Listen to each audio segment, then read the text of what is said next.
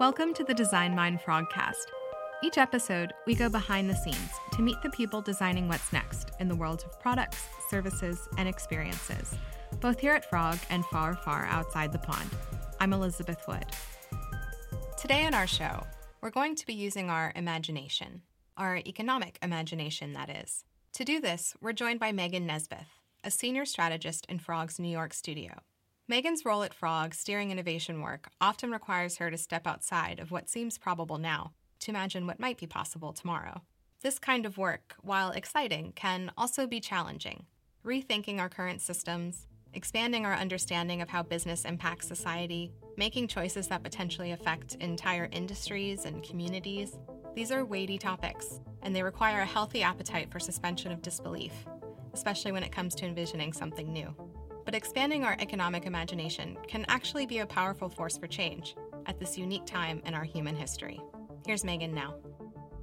I think a lot of us are talking about, you know, what is this normal going to be? What is the new normal, the next normal, whatever buzzword we put around it.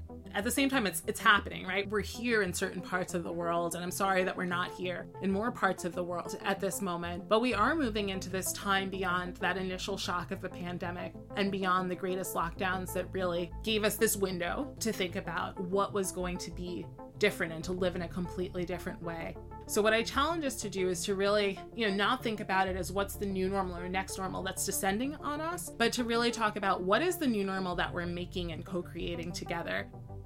I'm Megan Nesbeth. I'm a senior strategist at Frog. I'm based out of our New York City studio, and I interned in the San Francisco studio back when I was starting out. And it's such a small detail, but I think I'm somebody who's really sensitive to place and sensitive to the way that you come into different organizations, kind of that memory of starting out. So it is kind of how I, I think about my time beginning at Frog with this specific kernel and the specific place, and a lot of how I think about, you know, how I come into my work. I spent the last decade of my life bouncing around, moving every few months, whether for voluntary travel, a job opportunity, school, whatnot. I'd finally decided to move home to the East Coast, particularly to New York City, and to be close to my family, friends, start digging in again. And then the pandemic hit. So, of course, this last couple years has been really different than I would have imagined it. But in some ways, it's pushed me even further to home. So these days, I live in the Poconos. I have my coffee on a deck that I built with my parents when I was one or two years old. Small kids love to pretend that they can help, but are really just toddling around and making more trouble than anything else this sense of really coming back to the smallest, earliest bit of home has shifted the way that I think about what home means as more of a container for this place that feels safe, this place that has your memories, rather than, say, you know, a grand place that you want to buy one day. During our conversation, Megan spoke of a collective awakening that is taking place around the notion of identity and its influence over our understanding of how we engage with the world. She shared how her own lived experience informs her perspective and why that matters when it comes to how she approaches her work. I think around Frog, I'm known as somebody who tries to bring a systems lens to everything that I work on and to center inclusion and ethics in my work. And part of why that's so important is that I really think it does shape how we approach the work. All of these things come into play when we think about what does it mean to be talking about any of these topics at this particular moment and who's doing the speaking. So I often describe myself as a black woman, US born, cisgender, raised in the global north and west. So a lot of my perspective is very much coming through that lens. I think the part of my identity that comes into my practice the most is being a child of immigrants. So I'm the first generation American uh, Jamaican parents. My dad was born in England and actually came to Jamaica on a steamship how long ago. My mom was born in Jamaica but went back and forth between the US and Jamaica when she was growing up. And I have a sister who's similarly to me, born in the US, always grew up with the sense that we were Jamaican but never spent a lot of time there. But I think that there's something fundamental when you kind of understand that there are these different ways that one could be in the world. This idea that my parents, who right, are the people who are most similar to me in some ways, have grown up with some of the same values and have tried to impart those to me came from a completely different country, a completely different world, a completely different way of being. And if you think about the time that many of us move through, that's something that I think is true of almost any family, but I think it's particularly available to children of immigrants who may have seen some of those cultures going back and forth. So that sense that there always could be another way that a reality is shaped is something that I bring into every bit of my work, particularly when we're doing research with different users and different people who might use some of the products that we're building. Marina Gorbis, the executive director of the Institute for the Future, actually has this beautiful saying that I like to bring into the way that I think about immigrants doing work and all of us thinking about the future, where she says, We're all immigrants to the future. What I like about that concept is that, you know, it brings with it some stakes, right? When you think about immigrants coming to a new country, when I think about my parents making a life here, there is a sense that if you don't figure out how to navigate this new space, there's going to be some suffering, there's going to be some consequence. And I think when we all talk about how we want to shape the world, how we want to imagine the world, it actually matters that we approach it as if this is something that matters and that we have agency in, and that we truly are putting our best foot forward to create a collective well being, not only for ourselves and our families, as is often the case with immigrants, but for a community going forward, for the world going forward. Megan's background in sociology found an unlikely match in her passion for economics. While these two worlds may seem at odds in some ways, Megan has found that each of these social sciences actually have a lot of lessons to learn from one another, especially when it comes to reimagining new ways of bridging real human needs and resource allocation. Economics is really just a deep dive into a specific system, but one of the most powerful systems that we've seen out there, and that's resource allocation. So, when we're looking at how we spend our money, how we spend different resources, who gets what, and who gets to live a good life in a lot of ways, we're really starting to see that economics gives us a lens to think about all those societal pain points. And that's part of why so often we get into the debate around, well, you know, is it just money or is it the conditions that people are living in? And are those actually the same thing or something completely different? So I like to think of it as like two ways of coming at power and the orientation around power is what makes economics and sociology so different. Sociology centers itself around the question of who lacks power and why is that and, and how do we start to remedy some of that and economics is often centering itself around the question of saying like you know how can we step back and try to be more of a neutral study so let me back up for a second so, by no means have I solved all the big scary things around economics. I still think there's a lot in that field that gets at big words that most of us don't understand and forces that feel far beyond our control. But at the end of the day, you know, I was the last person that you would have expected to go back to business school, right? As a sociology major, and I loved sociology, it immediately clicked for me. But despite being a social science, sociology is often positioned as being diametrically opposed to economics. But over the years, I started to realize there were actually two sides of the same coin. Economic imagination is a riff on the term sociological imagination, which is kind of one of those things you learn in Soc 101. So I think it's attributed to this author C. Wright Mills from the 1960s or 1950s sociological imagination is really just the sense of understanding that you're part of a wider society and then thinking about what does that awareness do to how we each individually behave what we see as being possible. And i think when i started revisiting the concept i started thinking about it as you know that little trope they always say if aliens were looking down on us what would they think right now? Or if somebody were dropped here from outer space how would they make sense of this particular context that they're seeing so that's sociological imagination. Then you take economic imagination, which is a topic that I feel like I've become just thoroughly obsessed with in the last year or so. And to me, that's all the different ways that we're called to imagine a different type of world, right? And I think where I really started to get very interested in this was like early pandemic. Everybody was talking about how, you know, not only do we have this true medical health emergency, right now, but we also have the global economy grinding to a halt in a way that we had never seen before, right? Or at least in recent history, we hadn't seen before. And it was connected in a way where it was an existential threat that really pushed this. It wasn't like, oh, you know, we've seen the collapse of the financial system in 08 recently. This was more like, oh, wait, everything could just stop in a way that nobody understood. Like everyone kind of remembers where they were last March when they suddenly realized they were going to be working from home for a while. We kind of remember where we were when it real we realized this wasn't a four week thing. So I think we had this push that called us to say, well, what does it really mean to have an economy? The economic imagination piece starts to get into combining like the way that we build our society and the economic forces much of the years in between when I had discovered that design thinking was a thing and when I went to business school and eventually came back to work at Frog, I was working in education, I was working in workforce development, I was working in all of these different spaces where really people were just trying to have a leg up to be able to get to a better quality of life. And we know money can't buy happiness, but we know that there's a certain amount of money that is going to allow you to actually be a little more comfortable and give your family and yourself health and some wealth and like actually know that you'll live in a safe neighborhood. Like those different pieces that can be accomplished through money, all of that to me is part of the economic piece of things rather than just the economy itself as a system. And then economic imagination is like a call to imagine a braver, more equitable form of the economy in which we really think about redistributing things in a different way, redistributing our resources, and allowing more and more people to be on that path towards something that will feel good. We're going to take a short break. When we return, Megan shares how she's helping clients flex their economic imagination as well. Hi, I'm Ian Lee, design director in Frog's London studio and leader of Frog's Convergent design discipline.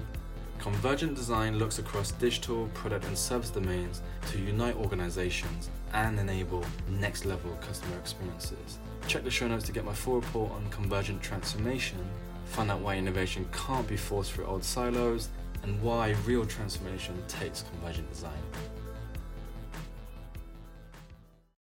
Now back to Megan Nesbeth senior strategist in Frog's New York studio.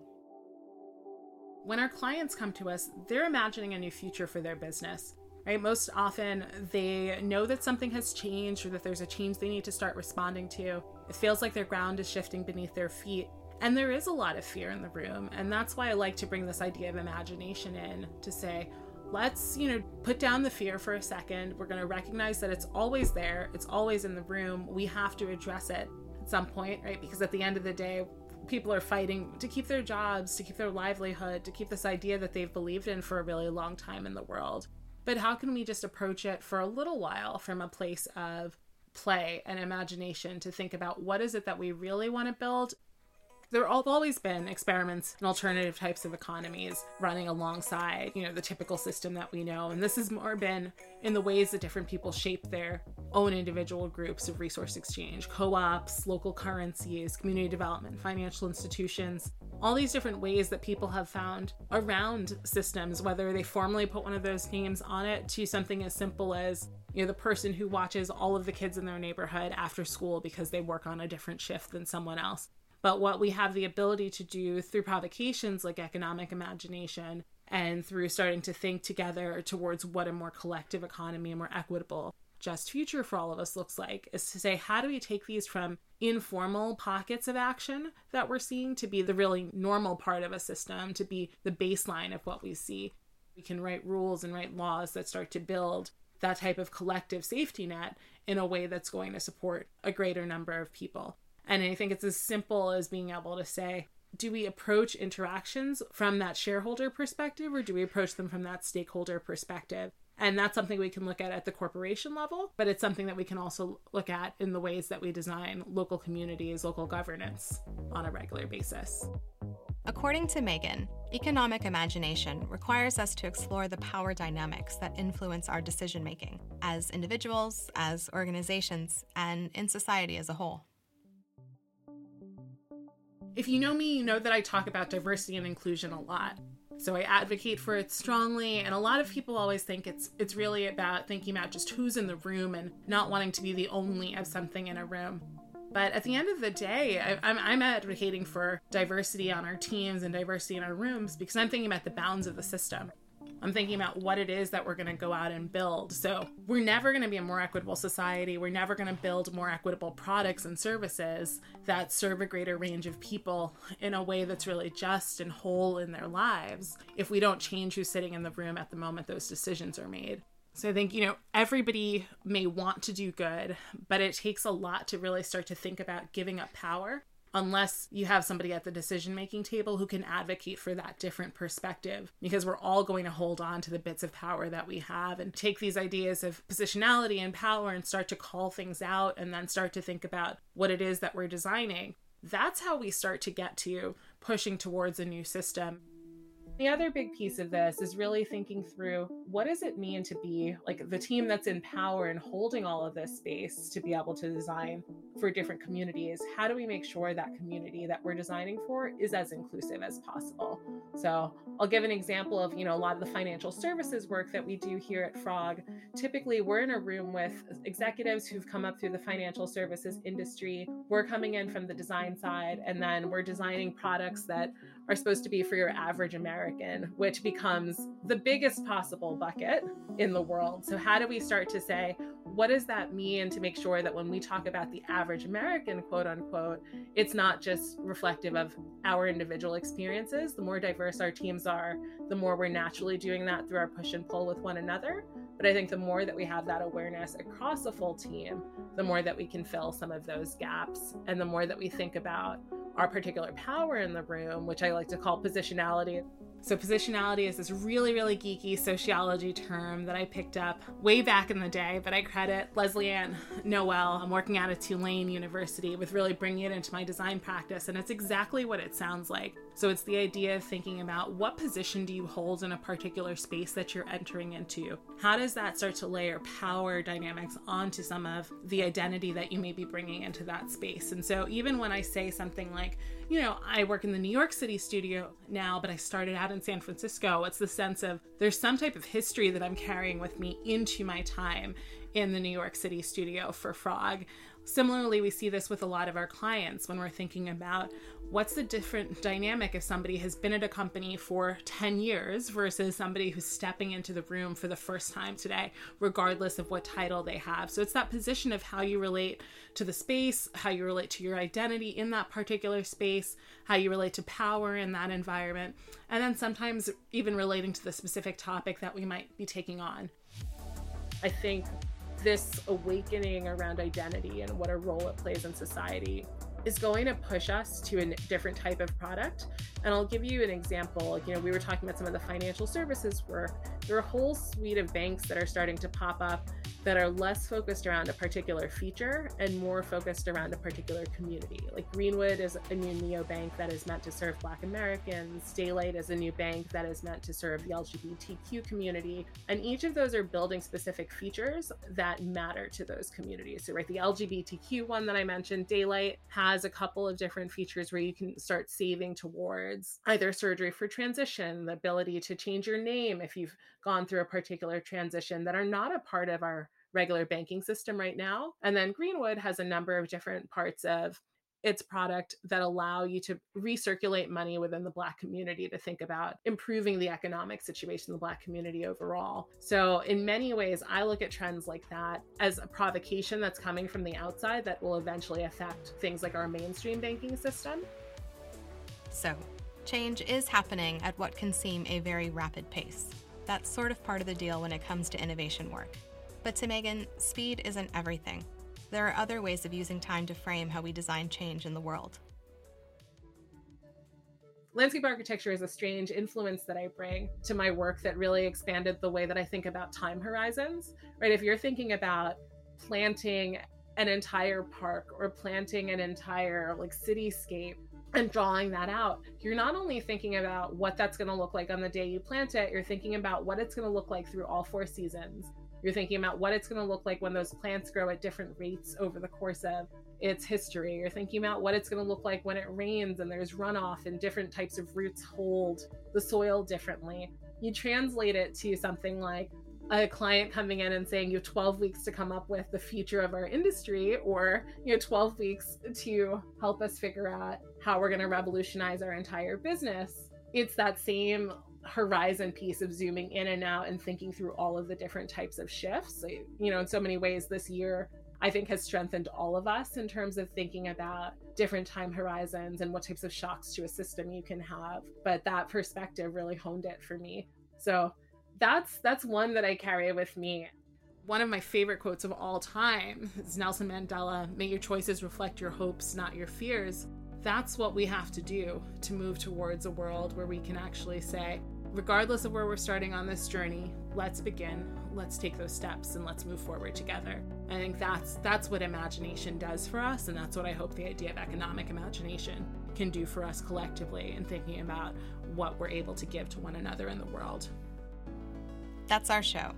The Design Mind Frogcast was brought to you by Frog, a global design and strategy consultancy that is part of Capgemini Invent. Check today's show notes for transcripts and more from our conversation. We really want to thank Megan Nesbeth, Senior Strategist in Frog's New York studio. Megan was kind enough to share a list of recommended reading if you want to go check that out on our site. You can find that in the show notes. We also want to thank you, dear listener. If you like what you heard, tell your friends.